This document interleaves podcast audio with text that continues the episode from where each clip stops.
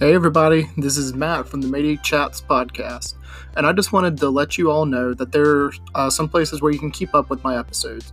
Currently, I have a Facebook, Twitter, and Instagram page with links in the description, so make sure to follow all of those for updates on the podcast. Also, our podcast is growing already into what platforms it's available at, so make sure to check out anchor.fm slash Chats with Matt to see if it's offered at your favorite provider. That is A N C H O R dot FM forward slash M A T E Y C H A T S W I T H M A T T to see if it is offered with your favorite provider. Thanks for tuning in, and I hope you enjoy the episode.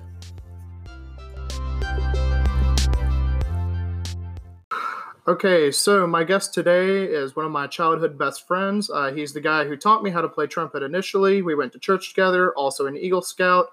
We've gone through a lot of things together. This is Christian Cowart. Christian, how are you doing today? Man, what's going on? Glad to have me on today. I was actually really looking forward to this. When I first heard you were doing this, I thought, dude, this sounds like a really cool opportunity to just get, uh, you know, as many like band friends and old friends and stuff as we can to get on here and kind of tell stories and stuff and just have a good time. I like that idea. So I say let's just go ahead and get right into it. So, uh, one thing that a lot of people probably know about us already, uh, maybe not our UAB friends, but just people that's known us for a long time, is that we've kind of been around each other for just about all of our middle school to high school, college life. Yeah, I mean, whenever we were younger, like, I mean, just even before middle school and high school, we grew up kind of going to the same church together and stuff. So we've been around each other's families and stuff for a really long time. And so, um, you know, uh, there came a certain point uh, later on. I think we we ended up leaving that church and going somewhere else, but we stayed in contact because Matthew started doing band and stuff. Right. So you know that really got me uh, kind of more involved with him because I was playing my trumpet literally constantly all the time, just shoving it down everybody's throat that I was around. Like, look, we're doing this, we're doing this, we're doing this. I would remember back in uh, when we were having our venture crew meetings, you would come in and you would have your trumpet with you, and you would just start wailing out in the uh, gymnasium. And then somebody, I can't remember which time it was, but uh, one time the pastor came out because they were having a prayer meeting and had to ask us to stop. Because, I mean, we were just having a good old time in the gymnasium. Oh, yeah. He came out there and he said, Well, I didn't really mind it too much because he said, he said, Well, who's playing Amazing Grace? And I said, Well, me. And he was like, Well, that's crazy. We were just having a prayer meeting. And I was like, well, awesome, dude. Good for you guys. That's really cool, I guess, you know. So let's go ahead and start out with uh, how church went. So we both went uh, to Sumiton First Baptist. Uh, that was where we kind of grew up in our uh, our home church and whatnot. Uh, I initially didn't go there at first. I attended Dora First Baptist uh, because I went to the kindergarten there, and my mother worked there as well. But uh, we left there and came to Dorf into Sumiton first. I don't even remember when we came over there. Goodness, I, idea, I was young. Yeah. I was I was pretty young. Yeah, it was way too long ago. I think I was in second or third grade, so maybe like 2006 ish, 2007 ish. wow. And I remember I grew up in. I was in the preschool class. I don't know that we were in the preschool class together, no, but no. I know that we were in. Uh, Dennis's class for a little bit.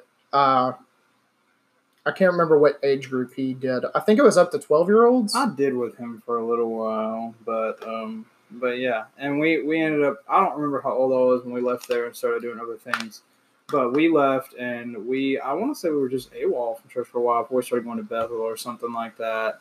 And then uh, that kind of gets us on up into the older years. So whenever you, you know, I remember you first came over to uh, to my house when you were like and you were like, "Yeah, I'm gonna start trying to learn how to play trumpet." And I was like, "Dude, dude," I was like, "That's really cool. Do you want to like get started like now?" And you were like, "Yeah." And so we did some work on the mouthpiece, started like working on buzzing and stuff, and getting all that stuff going.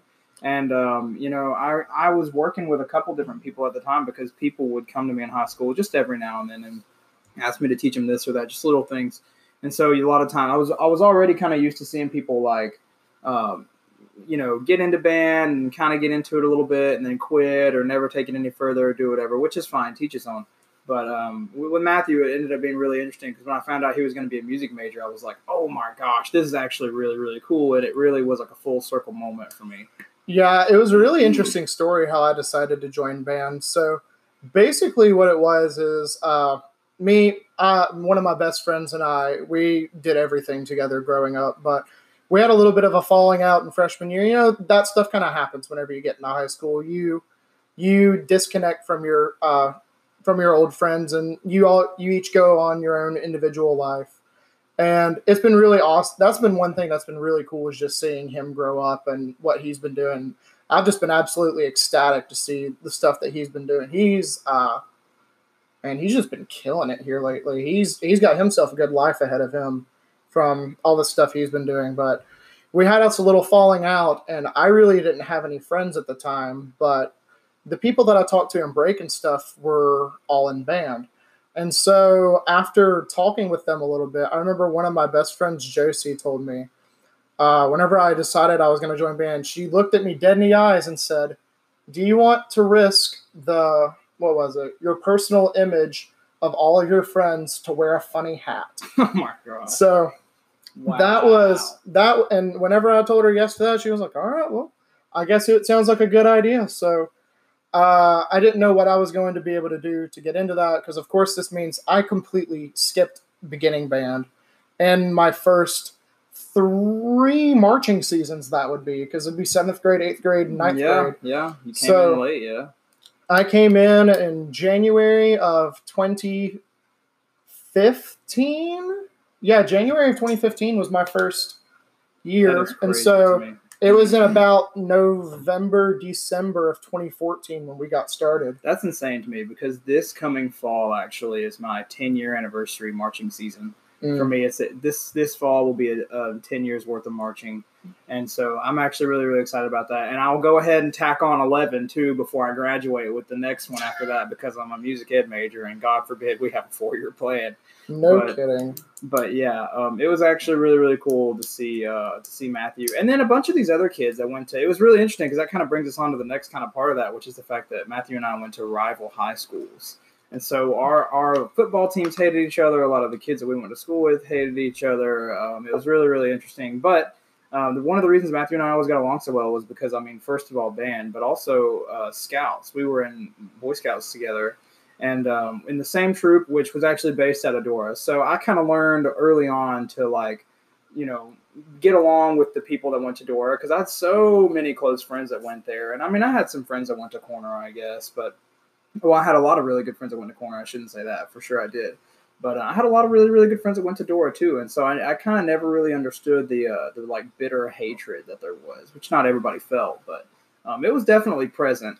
And so it was really, really interesting to uh, to get to work with not only him, but ultimately I went back and worked with a bunch of kids from Dora on a, on a lot of different things, and it was actually really, really fun.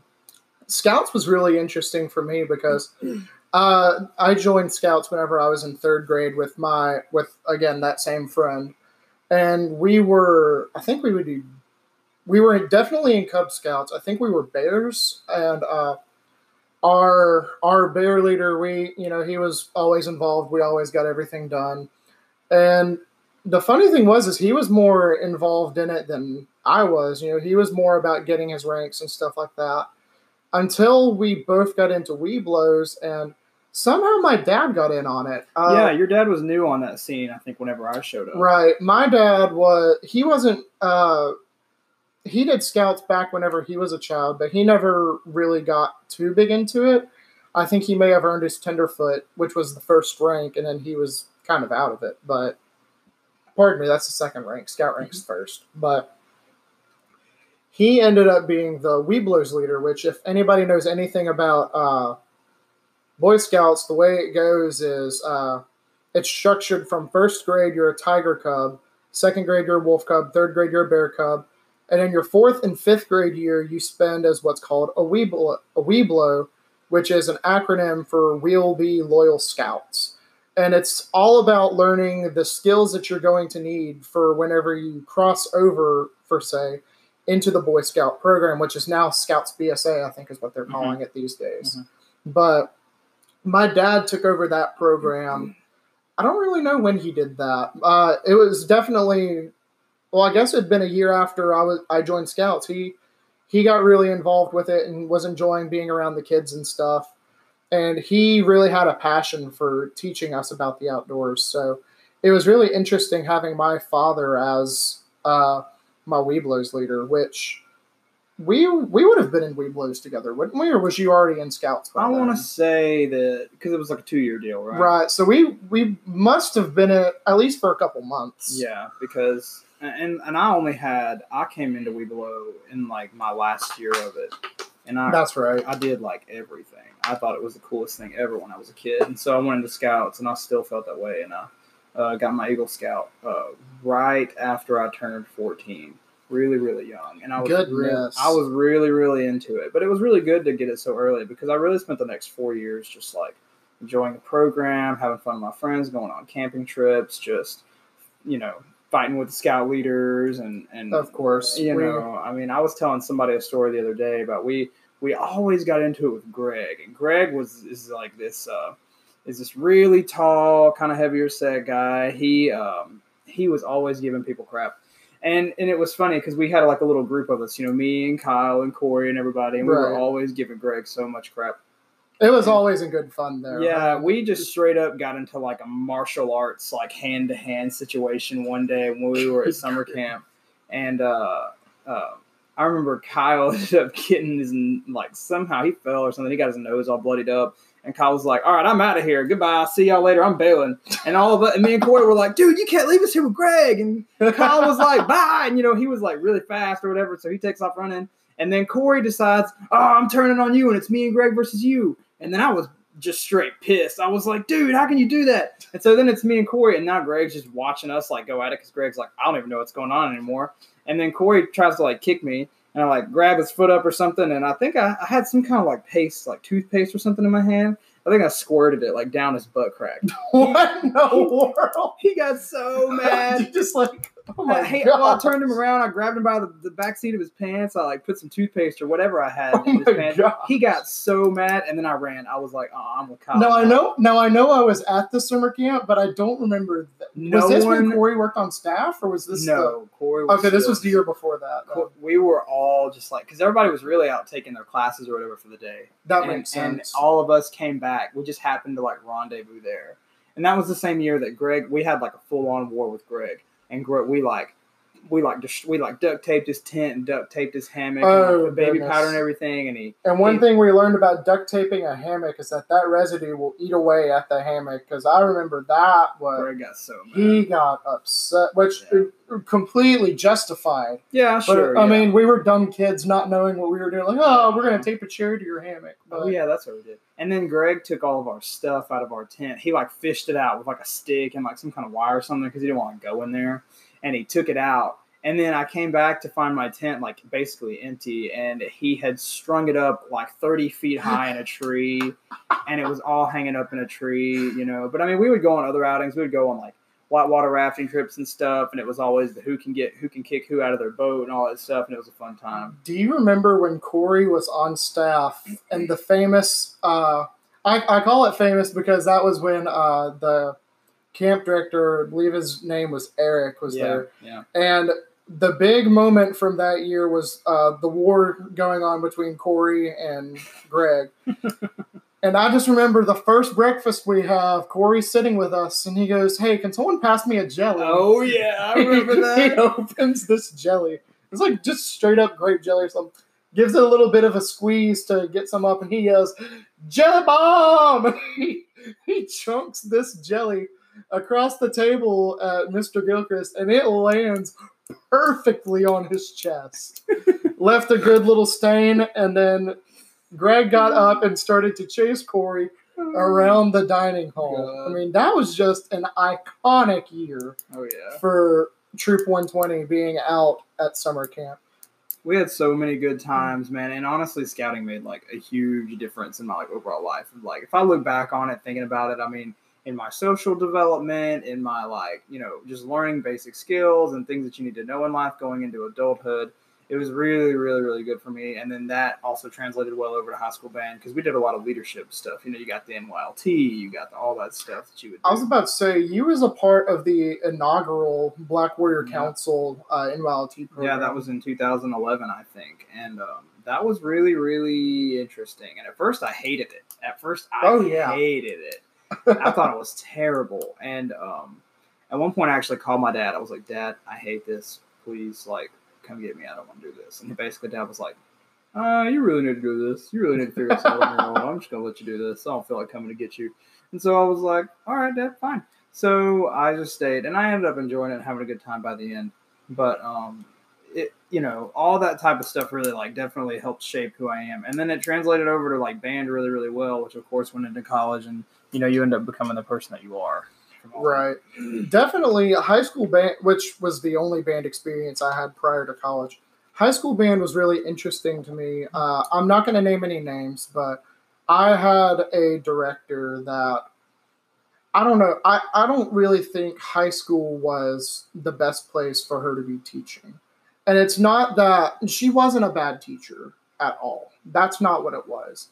But it's just the way that she handled some of the situations with older kids. It felt like we were being treated like, you know, little kids that didn't Yeah, know what they were doing. Yeah, and that frustrated you guys. a It did. It did. Uh, it frustrated the band parents too because I, I I can't speak on behalf of what happened with the band parents, but I just know that they they also were upset over some of the things that uh, went down. But I really and because I didn't go through beginning, and this is no fault to her or anybody. This is just me being late to the program. I didn't have anybody to really sit down and teach me how to play trumpet because, of course, you were busy with school Oh yeah. and getting prepared for college and such. Because this was my sophomore year, you were a junior. Yeah, and You I was were- like hard on the college stuff for like a, pretty much my entire high school career. Yeah, you was just getting ready to get up and get out and Yeah. do what all you've got to do, explore life, and pursue playing trumpet in college. And I really didn't get the the shove that I needed until our band director, who's currently working there now, came in and he he really did me a number. Uh, he he was definitely inspiring, and the, I think the fact that he played trumpet as well is something that inspired me a little Yeah. more because. You know, at that point, the only other great trumpet players, you know, quote unquote, great trumpet players I had seen was just my peers in high school. Yeah. I hadn't had the, the experience of somebody who is well versed with the instrument Yeah. being able to teach me things.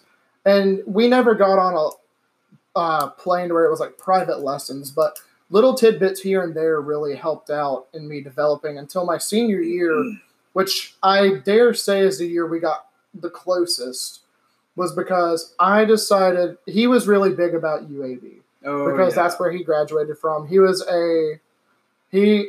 I think he marched with your mother in the He actually did. That's a inaugural uh, marching yeah. Blazers, yeah, he did. which was really cool.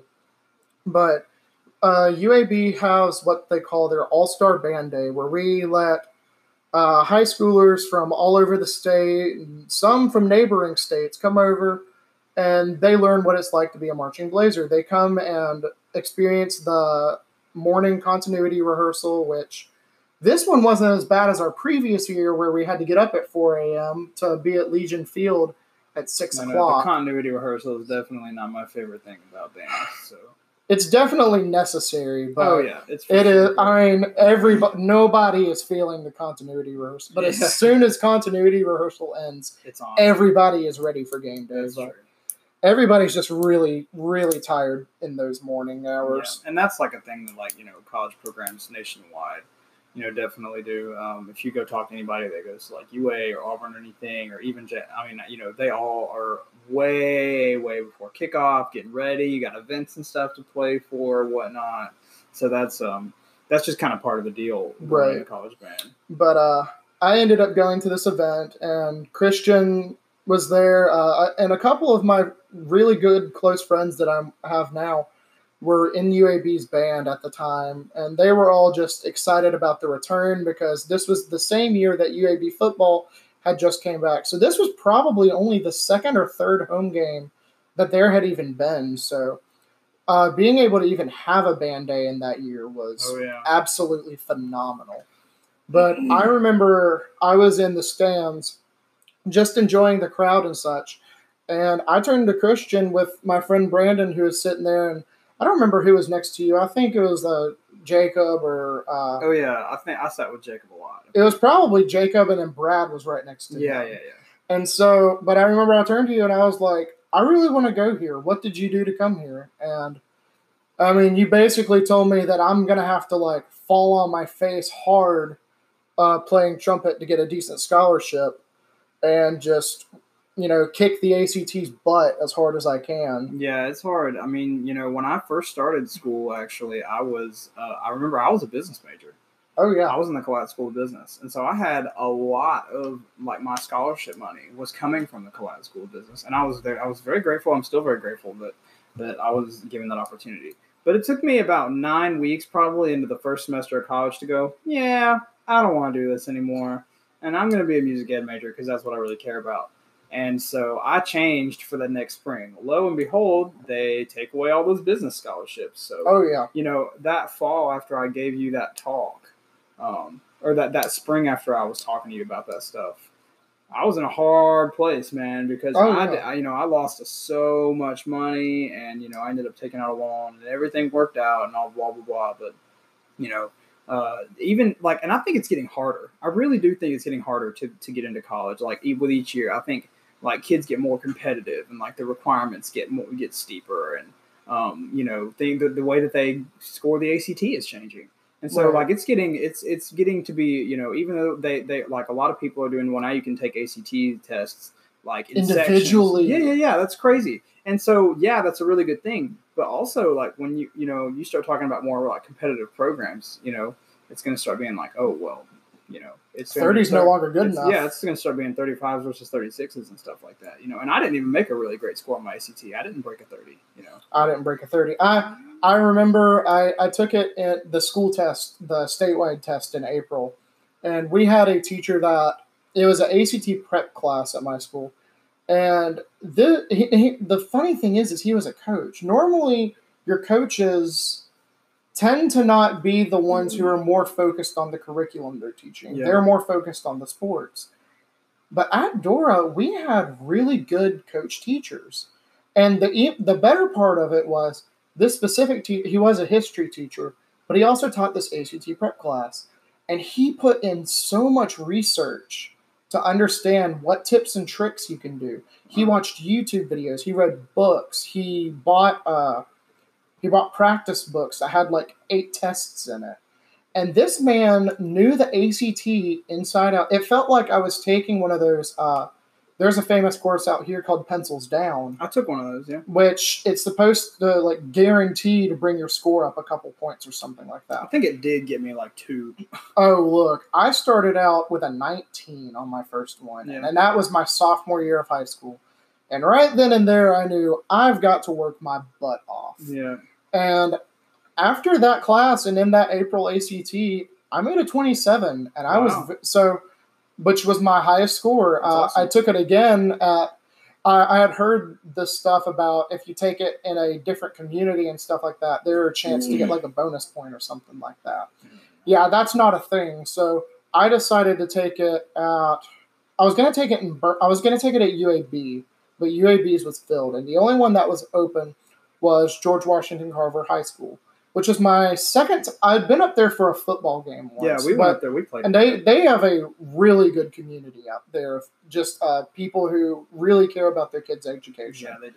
But I went into my ACT class, and it was a brand new instructor who didn't know exactly what she was doing.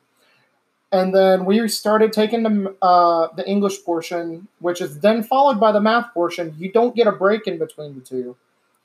And as soon as I got to about question 30 of 70 on this thing, I realized I needed to go to the bathroom really bad. Oh no. And that is not a good sign whenever you still have about an hour of this test and an hour and 45 minutes of the next test. So to say my mind was in the wrong place during my last ACT test is an understatement. I see. Yeah. And I ended up bombing that one. I think I made like a 23 on that. And Yeah. At that point, I decided, all right, the we're done with the ACT. I- Man, my I- grade's my grade. Man, I took the ACT. Oh my gosh! And my parents were crazy about how many. Like they wanted me to take it over and over. I took the ACT seven times, and then I took the SAT three more times. So, in all in all, I went for ten total at bats. You know, for for that, and it never got me higher than about a twenty-five. But I mean, man, we did so much stuff. I don't really know. I, I still attest that I'm a bad test taker. Like if you go through and you look at the classes I take, even at UAB, eh, you know, I will do really good on classwork, really good on participation. You have discussions, you have all this stuff, and then we'll go take a test. And that's what gets me my, you know, that's what always gets me in trouble. It makes me oh, fight Oh, yeah. for an A or a B or even for a C to a B. But like with the ACT, man, my mom used to wake me up. She would schedule them. She'd write them on the calendar in the kitchen. Saturdays. It'd be like three or four consecutive Saturdays. We, we would spend a month. And I would wake up at six o'clock in the morning, just like I would on test day. I would shower, I'd get ready, do everything. I would start the test the exact time, take them in all the same order, everything, do emulate test day as much as we can. My dad and my sister would go out and be out of the house for the day just so we could have a, a quiet house. And uh, we would take them and we'd score them at home and talk about what I missed and take the class and do whatever. But I don't know, man. I just never really seemed to. Uh, it never really seemed to help me or resonate with me for whatever reason. So I always, you know, I, I talk, to, I kind of tell people that story because you know it's really easy to get like super discouraged by the ACT. But I'm telling you, you don't know discouraged until you're the kid that's taken it ten times and you're like, wow, I still can't get a better score. you know? But you you really do move on from it uh, once you graduate. You realize how not important that is and how you know not defining that is to you as a person. One thing I've started noticing about a lot of university is including UAB. UAB did this, which made me, you know, I really fought to keep my 4.0 in uh, high school, which I've got a funny story about that in a minute. Uh, with me and my girlfriend, it was just absolutely hilarious. But basically, they don't. You don't have to have a 4.0 to get the highest uh, amount on your scholarship now. For you can have a 3.5 and a 30 and still get full tuition. Oh yeah, you know, I, Which is crazy. I think it was like that when I was in high school. I'm pretty sure. And I don't know when that change happened, but I'm pretty sure because I remember people talk. I know for sure it was like that for like Auburn. oh yeah, I know it was. it, I think it was for like that for Auburn and Alabama, uh, University of Alabama at Huntsville. Definitely, a lot of the schools in Georgia were like that, but Mhm. UAB wasn't like that, and then that's also part of what drew me to coming to UAB. I just realized we just got on a complete tangent, and I, I forgot to finish my thought though. Back at that band day, uh, we discussed on like how I can get money for college and stuff, and I took all of your advice to heart and really worked hard on getting some scholarship money. And up comes this beautiful man who just so happens to be the trumpet professor at UAB. Oh no. So, Dr. Oh, no. Good old Dr. Z comes walking up, and uh, we introduce ourselves. And I don't, I don't remember if I already knew him or if he had. Did you work with him when you were in high school? I, I did after the band day actually Oh, okay, because I remember we introduced ourselves and stuff, and he talked to us about coming to UAB, and then you suggested that I email him about uh, getting some lessons, Yeah. and Especially he- since you were looking at music major. Exactly.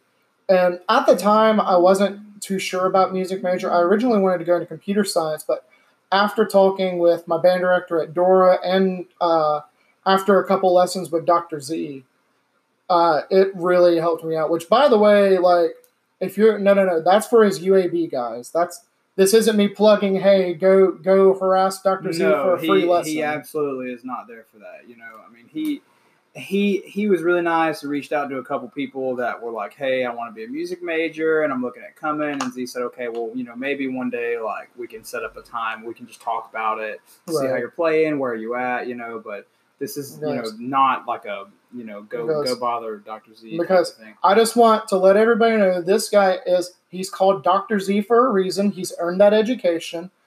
And he's you know, this this wasn't him just giving me a handout. Uh if I wasn't going to go to UAB, I was then going to need to pay for my lessons, which is totally justified. But uh, I remember he asked me if I was going to be coming to UAB, and I, I was so happy to do this. I pulled it up on my phone and just showed him my acceptance, and that was the biggest Yeah, feeling of just excitement that I've ever had.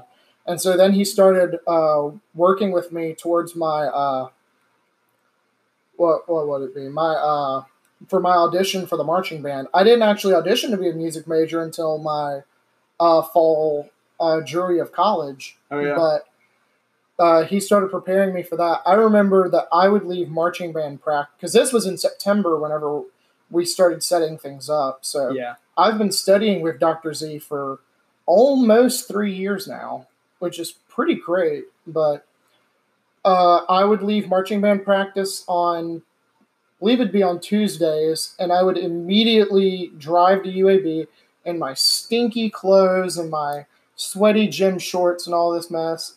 And we would have a lesson, and that is when I really started understanding how to play the trumpet. Because uh, in my first lesson with Dr. Z, I realized that I am really not. Oh, yeah, I'm not very good at uh, playing the trumpet. Uh, we we did some basic exercises, and it really didn't go well. And he really broke down the things that I had learned before and things that I still struggle with today, and really taught me the trumpet. Well, man, I don't think it was so much that you were like not good at playing trumpet. I think it's just a matter of you know, it, it's a hard thing to do to start out. You know, like Whoops! It's about to cut out on us. Hang on. We'll be right back.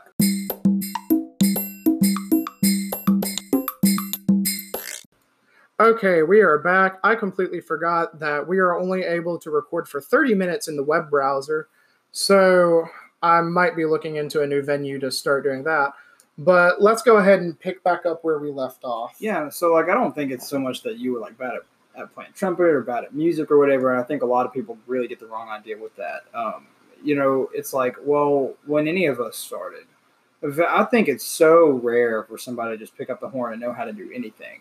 And like for me, when I started, dude, oh my gosh, I was terrible. I mean, oh my god, I cannot even tell you, man. I mean, and, and it took a long time. And it was like, you know, in high school, I mean, I was getting into art band in high school, and I was getting, I was getting, you know, I was looking at people on YouTube. How can I sound like them? How can I play like them? How can I read like that? You know, whatever it is that I can do just to try to emulate the people that were doing it at a professional level. Even though I know I wasn't doing it like that, I would notice little things. I go, oh, okay, well, this is getting better, or this is getting better, and I would work on it and just try really hard to just advance my skills. And so, with you coming in late, it was it wasn't a matter of well, you're just naturally bad at this. Right. No, I don't think that at all. I think that you actually have a knack for like the community and like fitting in here and like really making it make, like making things happen and really you know being good at it. Actually, you know, for you, it was just a matter of well, you just came in late and you just needed somebody to help you get started, and that's kind of been the whole point Right. of uh, like kind of the, the battle that you guys have fought in your lessons like up to this point you know but i feel like you've definitely had a lot of people like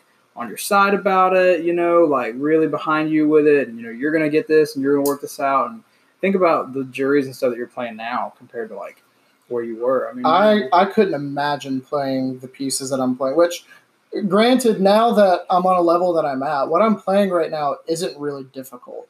The one, the one thing that always frustrates me in my lessons, and it's not, you know, it, it's to nobody's fault but my own, but we'll be, we'll be playing something with Dr. Z and he'll, I'll, I'll continuously mess something up. And that's one thing that we're all we does all not- do it. it, it's, yeah mistakes happen, but at some point you've got to make the transition in your brain that okay, I'm not going to make that mistake again. right and he harps on that And man. you it should and that's exactly how you should do.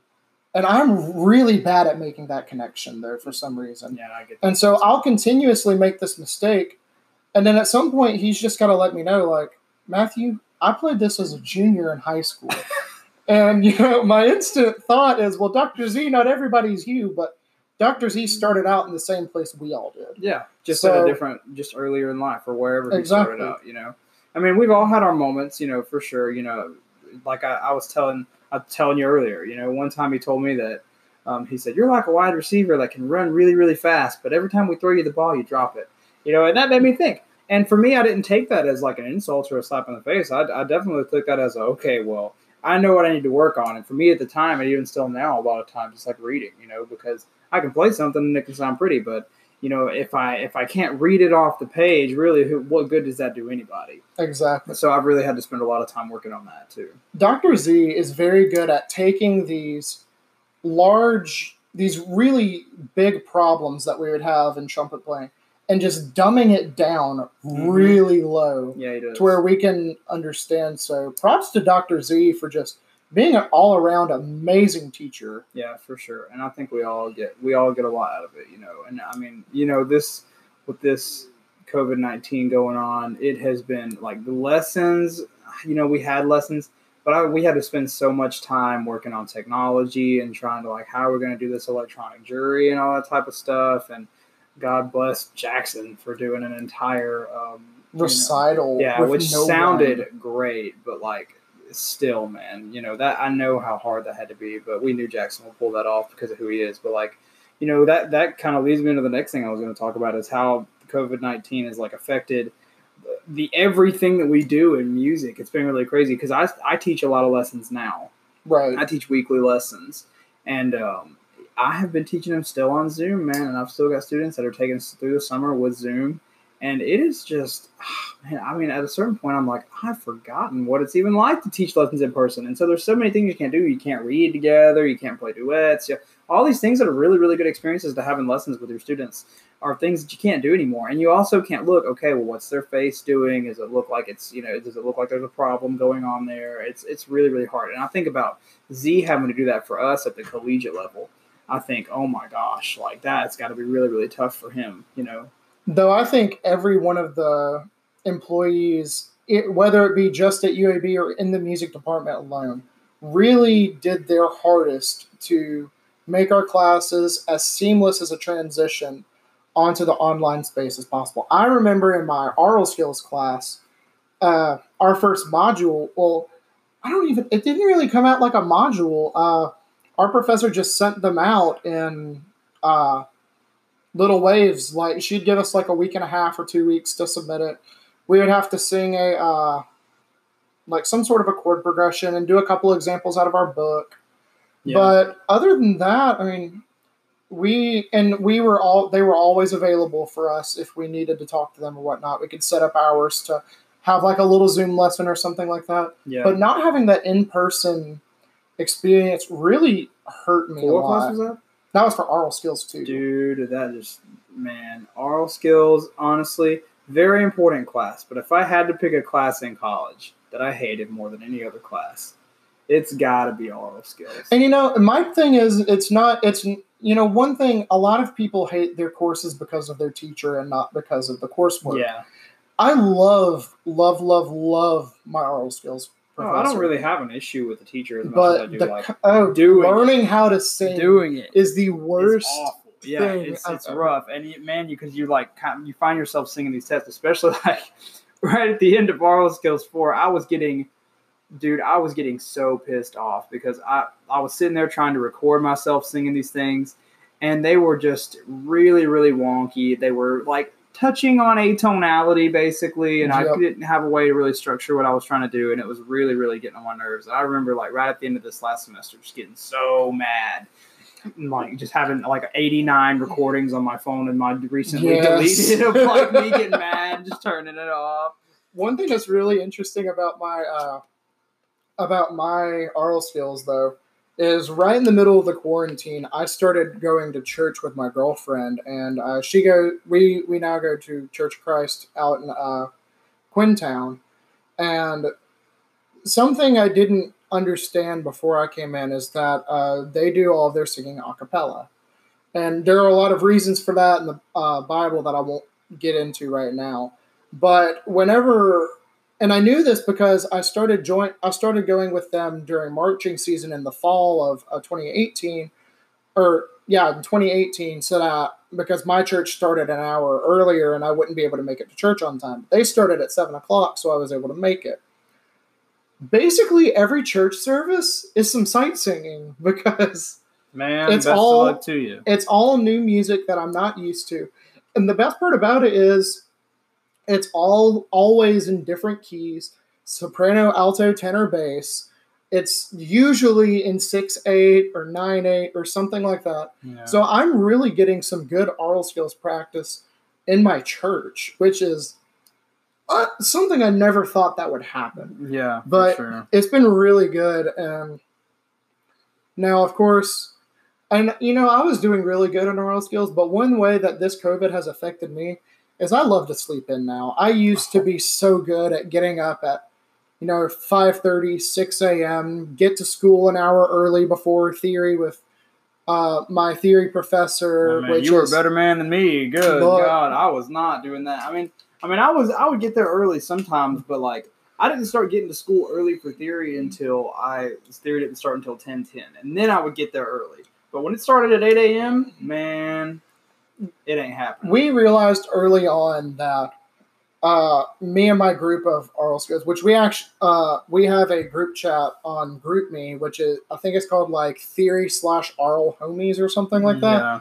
and it's literally just a cla- just a group chat with our theory friends and our aural skills friends, so we can post things and ask questions and be able to like if we don't understand a concept in class, we can ask a peer maybe understand it, and if we don't understand it from there, we can go to our professor uh, with it, and then whatever he tells us, we can share through that medium. Right. Yeah. Which it helps us it it helps us all out so much in that aspect, just because we don't really understand what we're doing in that class because not all of us grew up from a music background. Theory one is an eye-opening experience because you go into that class thinking you know so much about music, and then you get slapped in the face on You that realize you first know quiz. nothing.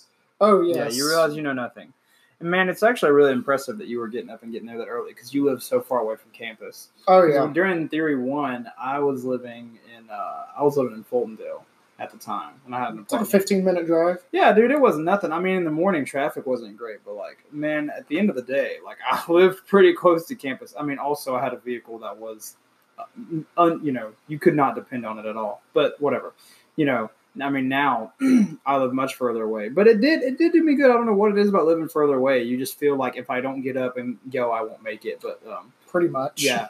But yeah, like so you've been living a whole different type of like college lifestyle, really being a true commuter student, living at home with your family, getting up, doing your own thing, you know, despite whatever they got going on, you know, and that, and I kind of lived like the not the total opposite because I wasn't in a dorm, but I've been like in apartments, closer to campus, doing my own thing in life. You know, it's been a really, really different experience that we've had, but I mean, it's at the end of the day, taking a lot of the same stuff, you know. It's really weird how our paths have kind of crossed in life because we we've done a lot of the same things. We're both interested in a lot of Yeah, yeah. the same things. We both have the same occupation somehow. Yeah, yeah. That's You know, crazy. we both so uh, for those who don't know, we're both servers. So oh yeah. that's I we forgot about that. look. We could probably have an entire episode just us talking about work, Dude, but holy crap. that would be some. And I'm trying Crazy really stuff. hard. Speaking of that, you know, I'm trying really hard to figure out like what even I'm going to do with that with this COVID thing because I, you know, I'm hearing like because where I, the restaurant that I work in, um, I'm hearing different things. I've got some managers saying we might open in mid July. I got some managers saying we're not going to open. Oh, y'all aren't open yet. No, man. And Oh, then, dude. dude, I've got my GM told John yesterday. He said uh, he was like, "Well, honestly, man, we're looking at August, and that's even if we reopen because that's not a lock yet either." Oh wow. So I don't really know what's going to happen. And a bunch of my server friends have transferred to different locations already, kind of giving up hope and stuff. That's crazy. Yeah, so I, my I really don't know what, what I'm going to do yet. I need to call him today, probably. my location uh, out in Fultondale, we as soon as they put out that restaurants can open back up and they gave out the guidelines, yeah. I got a text that day that we were having a meeting the following day to go over the guidelines and Yeah. stuff, and then we were going to open the next day. Like I mean, it was immediate. We were Right. opening. Dude, I wish. and it it was really nice just just to be able to get out of the house, go go to work, enjoy. Wearing a face mask and serving is the worst thing in the world. yeah, I'm concerned about that myself. But- Um, Just make sure you get necessary evils, you know, it's what it is. Yeah. wearing wearing gloves isn't as big of a deal because I mean it's not like for me it's mainly just like oh great well now whenever I'm pouring ranch dressing I won't get it all over myself or something yeah, like yeah, that. yeah. But it's been really weird because now tables have to be spaced out six feet apart. So So, do you guys even feel like you've been getting like good business? yeah, actually we have. Really? When it first started out, it wasn't too great. You know, a lot of people were scared to come out. But yeah. uh, my last day working was last Thursday. Today, today is uh, the sixth of June. So last Thursday was my. Well, no, I guess it wasn't last week before. Week Okay, before okay, last. Okay. okay. So uh, I'm actually out of work right now because I'm having surgery on my ankle. Oh yeah, we got to talk about that more too. I don't know what's going on with that. Yeah, we'll be there in a second. So, but uh, on my last day, the tables that I so w- one rule is you can't pull tables together. Right. You can't make big parties and stuff. right. Right. The maximum party size is eight people. okay. So we have uh, a set of booths that can have six people in them. Right. And our rule is that on in those booths you can only have six people because that's how much the table is for. That Right. that's our rule. And there are booths right next to them that are not six feet apart that can hold four people. And so, Oh, so that's there how you do the eight. Okay. well, no, we can't do we can't do that. They have to because that entire section is closed for social distancing because then no one can walk in the middle of the walkway. Oh, I see. So basically, what had to happen is uh, there are eight tables. Uh, for those who don't know, the way they structure tables is they have sections, and normally it's like you have the tens, which is like a certain number of tables. You have the twenties, which is a certain number Yeah. of tables, stuff like that. Well, I'm in the tens, which uh, it's ten through eighteen, so it's eight tables total, and in all of those, actually no,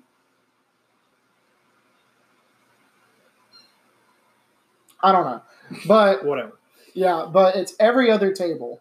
And so these are all six tops. So that was the real money making section that those days. Yeah. Because even if six parties of six weren't coming in, you were still getting these two tops, these four tops.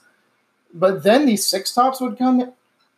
I got a party of 11 one of these days. And the way they did it is they split them up between two of those booths with one booth in between. And people were not happy with that. And I wasn't happy with it either because I was having to run back and forth between two booths. Yeah, that's terrible. I've done that. it was really annoying. But the people have been really understanding of the Mhm. situation. So you've actually enjoyed going back for the most part. It's been I really good? did enjoy it. I didn't enjoy going back after my orthopedic appointment and having to wear a boot because I forgot whenever you wear a boot, it redistributes that pressure somewhere else. Oh, And let's just say I'm glad I'm in band because I got calves of steel, man. but I was limping by the end of the day. It was bad. yeah. So what's so what happened to your foot? What's the deal with it? So, do you remember back in 2019? It was it was pretty nice. We were all coming back ready for our January uh, chair placements, and I come rocking in on this big old boot. Yeah, I do remember that. So back then, uh, probably about a month before, or not a month, like a week or two before that, I was at my grandmother's house helping out uh, something. I don't remember what it was. Doing something for her and my grandfather. Him rest in peace. Love that man to death. But uh, we, I guess it was raining or something, and I was walking on like some piece of wooden ramp that goes down to her porch Yeah. And I just slipped. And you know, whenever you slip and you weigh like 230 pounds, it's not a great fall. And Not a good s- somehow my right ankle ended up under my butt, and I just completely sat on that sucker, Oh, and no. it twisted. It made a little pop and Oh. swelled up to the size of a tennis ball. Uh, my dad took me to the ER, and they they said nothing was wrong. You know, it was just you know you almost tore a ligament or something like that. So we we got to rehab that. Went to orthopedic. They didn't see anything wrong. Put me in a boot for a little while, and that was that. yeah. So basically, what had happened is there was a lesion on my talus, which is you know your ankle bone and whatnot Right. and, or one of the bones in your ankle, and it it it showed up. Well, it didn't show up in my X-rays back then because it was so small. But now that lesion grew, and since I've been walking on my, you know, I did an entire marching season on it. Yeah. Uh, just my normal. Well, okay, college, you walk around a lot. I typically get about twelve thousand steps a day. That is So- a depressing fact about college. I hated it, dude. Every day, every single day at school, my my like Apple Watch, it's like got the little fitness rings or whatever on it. My Apple Watch is going off. It's like, yeah, brother, you are killing it today. And I'm like, man, I'm just walking around and I am miserable. The best one in the world is whenever it. I don't know if you have like a uh, stairs counter, but whenever it's like, yeah, you've walked twenty flights of steps today, and it's Oh like, my god. it's just like, really now, I had all these classes in humanities. Yeah, stairs. pretty much. Yeah, I don't trust that elevator over there, man. I don't think anyone Bro, does. I've that ridden elevator's sketchy. I mean, I've ridden it, you know, if I'm like really feeling lazy or something, but like, You know, you know what I miss. You know what one thing that I really miss about school. What's that? I miss being the Mountain Dew guy that always The Mountain Dew guy. I always in the morning in theory every single day I had like a dollar or two for the vending machine and I got a Mountain Dew for breakfast every day for a long time.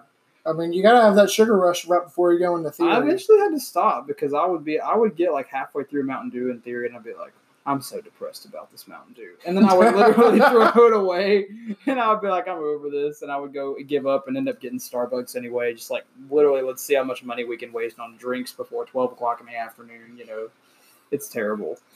And then right before you go to Aural Skills, you decide we're gonna take a Taco Bell trip, grab a Baja Blast while we're out there. I've done it so many times, man. Dude, I know I've been with you. I remember when you and you, I, and Neil went got we all got Crunchwrap Supremes, and y'all looked at me weird when I said add guacamole to mine. Dude, I need to try that. I forgot about that. That was a good. That was Dude, so good. I'm probably gonna go. Like, I'm gonna probably go to Taco Bell today, and I'm gonna probably try that. Hey, that's what I had this morning for breakfast. So Really? yes, I got Taco Bell on the way over here. Are they serving breakfast over there? Well, no. You you got the lunch, but you had it for breakfast. Yeah, I see. I see. I see. I got the lunch one and had it. Man, speaking of that, that's another thing that's been making me mad lately.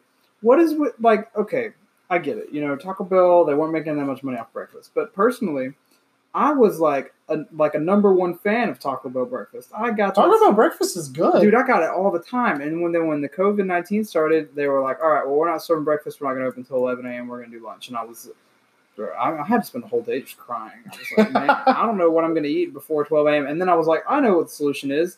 Instead of just waking up and eating something else for breakfast before twelve, instead of that." I'll just sleep until three or four and not have to worry about it and only have one option. Pretty my- much. that's pretty much what I lived by. Like I don't know, because like even during the semester, man, like even though we were we were in full time school online, I would do all my schoolwork from probably about 11 p.m. to about 5 a.m. Then I would sleep until 12 and uh, 12 or 1, and then I would wake up leisurely and start homework probably about 8, 7 or 8 that night. See, I was night. the complete opposite. When this all so, uh, one thing about me is I before all of this happened, which this COVID has been a really gro- good growing time for me, and uh, let's see, we got about nine minutes left on here, so I'll kind of make this short. But I got really upset because it just happened so suddenly, and I really that's my getaway at school. And it's not like you know I have a bad I don't have a bad home life or anything, but I really don't enjoy being alone. And Yeah. I really, while I'm at school, I feel like I'm being very productive. Right. And so whenever that Friday they were like, "Hey, everybody, move your stuff out of your dorms." I mean, me and a couple of my best friends, I called them. I'm like, "Hey, if you need help moving stuff out of your dorm, let me know." I thought they were staying another night, and we were going to all go on this hangout together. And once we got them packed up, they're like, "All right, well, I think we're ready to go." Huh? Because you know, uh, me and my Kappa Kappa Psi brothers, we were going to have a little bit of a hangout or something. We, we were going to hang out in the Hill Center, get some lunch, and just have a good time. But they upped and left that day, and that really struck a chord with me. And I went home, and it was funny. Uh, I had called my now girlfriend Mary, and she really put things into perspective of me that you know this might be a good time to change. And so th- this has been a characteristic trait I've had ever since I was little. Like I would always try to be texting somebody, be Snapchatting somebody, whether it's just empty conversation, what are you doing every five seconds, yeah. just some form of communication. But I spent six out of seven days hanging out with her. And then after that, like at least three times a week, up leading up until school started back, we would do something Right. and I don't know what it was about it, but uh, it really put things into perspective of, for me that I don't have to talk to somebody twenty four Yeah, I've seven. kind of gone through a lot. I've, I've, I've come, uh, I've, I've gotten a lot more um, used to just being alone. Sometimes, you know, you don't Right. think about that because like you get used to the busyness of life, and you're around people doing stuff all the time, and then you sit alone in your house for one day, and you're like, well, I'm sad. And then you, you know, and but then you eventually you're like, okay, well, let's find other things to fill my time. Let's do that. Let's make some music. Let's make a podcast. Let's do whatever, you know. I mean, I mean, all kinds of little like activities, and you're going to be really probably getting into this because you're going to be off your foot for so long. Yeah, Yeah. I'm planning on. So right now the plan is is I'm going to try and record two to three episodes a week. Okay. Uh, probably for about a month, just to see what happens. Right now, I'm trying to compile a couple episodes before uh, my surgery. I go into surgery on Monday the eighth, so Mm. my plan is to have an episode posted that Friday, and I'm actually it's gonna it's crazy what my idea is. So I don't know if I need to post a regular episode first or this one, but what I'm gonna end up doing is uh, I'm gonna record myself talking a little bit the morning of my surgery or the night before my surgery, you know how which would be tomorrow Yeah. talking up like how I'm feeling and stuff. Uh, I'll record a little bit on the way there with my mother. After surgery, I'll record a little bit, you know, just saying how I feel. And then when I get home, I'm gonna record a little bit, saying, you know, I'm at home. This is where I'm at at the moment. Yeah. So Okay, cool. So you'll have some material then. right, I'm thinking I can probably squeeze out like 30 minutes into, out of that, and it'd be really good just to, you know, I can make a Facebook post saying, "Hey, I'm fine," but th- that would be a real good way to just Yeah. really let everybody know how I'm doing. Oh yeah, for sure, and we will definitely all want to know for sure. But yeah, dude, I think it's gonna be really fun when we get um, we got to get John and Neil on one of these. You know, John, this has kind of been you know this has kind of been like our one of our opening podcasts for this, like kind of doing like a more serious, like just talking about stuff, introduce people, whatever. But we'll have one like with John and Neil. I feel like that'll really be like a strictly like comical like day for the most part. You know, I'm going. Oh goodness. So one thing I'm wanting to do is, I think it'd be really cool if I got enough people watching this or listening to this, not watching. I'm I'm not doing YouTube. That I could monetize, and then start or set up like a Patreon or something like that, where people can support me right? if they if they so feel. Patreon's a place where I can like offer like exclusive content and stuff like that for people who pledge a certain amount of money per month to help. Start getting some better equipment to where I could do like a group of like four or five people at the same time. Yeah, Get some better audio equipment because this microphone I have right now is nice, but you know I could really invest in this and get to Yeah, you enjoy it a little this more. could go somewhere for you. Man. This could I'm hoping this Could be, so. this could be a really, really cool thing that you do. You know, th- I'm not looking to monetize. I'm not looking to make a lot of money off any money off of this, but I think if it did take off, it would be really interesting. it'd be So, a fun time. Yeah, I do think so. I mean, you think we could do John and Neil with this one? I think we could set it up a certain way. We could at least do one like that. Yeah. Hi, it's me again. Hope you enjoyed the episode. Uh, please make sure whatever platform you are using to watch this podcast that you rate it five stars and recommend it to a friend. I'm looking to post some more chats here in about another week or so. My daily schedule that I'm thinking of is probably on Fridays we'll have a new episode, but that just depends on how I can get people to come in and do episodes for. Uh, it'll either be weekly or bi weekly, so just make sure you're on the lookout. Uh, subscribe to the podcast, and I hope you all have a wonderful day.